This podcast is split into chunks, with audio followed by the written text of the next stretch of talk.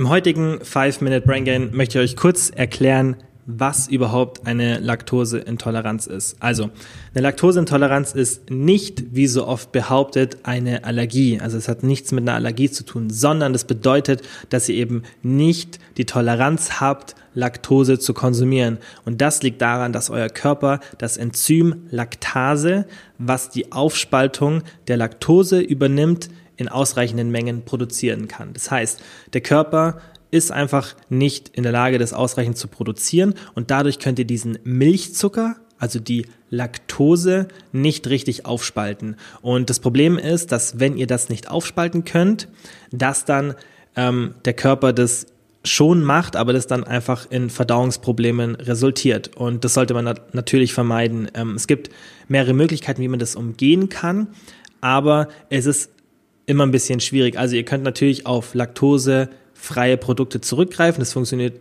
super, besonders ähm, wenn ihr vielleicht eine leichte Laktoseintoleranz habt. Aber manche Leute sagen auch, okay, ich habe jetzt so eine heftige Laktoseintoleranz, ich kann sogar keine laktosefreien Produkte konsumieren. In der Regel sollte es schon funktionieren, da einfach im Prozess der Herstellung dieser laktosefreien Produkte die Laktose schon aufgespalten wird oder eben Laktase beigegeben wird, sodass sich das aufspaltet ähm, aber manche Menschen sagen, es geht trotzdem nicht. Wenn ihr eine leichte Laktoseintoleranz habt, das kann eben auch der Fall sein, dass der Körper einen Teil ähm, der Laktose, ähm, der Laktase noch selbst produzieren kann. Das heißt, einen kleinen Teil dieses Enzyms, dann könnt ihr geringe Mengen an laktosehaltigen Produkten zu euch nehmen. Ihr könnt es auch einfach mal googeln, ähm, ja, welche Produkte wie viel Laktose enthalten und ähm, wenn ihr eine Laktoseunverträglichkeit habt und beim Arzt wart, dann wird er euch vermutlich auch empfehlen, okay, erstmal Produkte mit Laktose zu vermeiden, also die Milchzucker enthalten. Aber er wird euch wahrscheinlich auch sagen, dass ihr Laktasetabletten nehmen könnt um eben dann solche Produkte trotzdem zu konsumieren. Die muss man natürlich dann halt immer davor nehmen, dass das ähm, Enzym sich erstmal entfalten kann und dann auch wirken kann. Aber ähm, wenn ihr dieses Laktase-Enzym von außen hinzugebt, dann könnt ihr eigentlich auch Produkte, die Laktose enthalten, also diesen Milchzucker, zu euch nehmen. Also das sollte eigentlich an sich kein Problem sein, weil ihr einfach dieses Enzym von außen gebt und dann ähm, kann der Körper das aufspalten. Also an sich ist es kein wirklich kompliziertes Thema. Wie gesagt, es fehlt dem Körper bei einer Laktoseintoleranz einfach dieses Enzym, dass er den Milchzucker aufspalten kann und dann passiert es natürlich im Körper, aber das ähm, resultiert dann, wie vorhin schon gesagt, in äh, Verdauungsproblemen und das sollte man natürlich vermeiden und ich denke, das kennt jeder, der eine Laktoseintoleranz hat, ähm, dass es nicht so angenehm ist, ist ja logisch und man sollte das natürlich auch ähm, aus gesundheitlichen Gründen nicht zu sich nehmen, wenn man das nicht ähm, tolerieren kann und dann muss man eben auf laktosefreie Produkte zugreifen oder eben immer einfach die Laktase als Enzym bei sich führen. Das finde ich am sinnvollsten. Da muss man nicht irgendwie im Restaurant ständig auf die Sachen verzichten.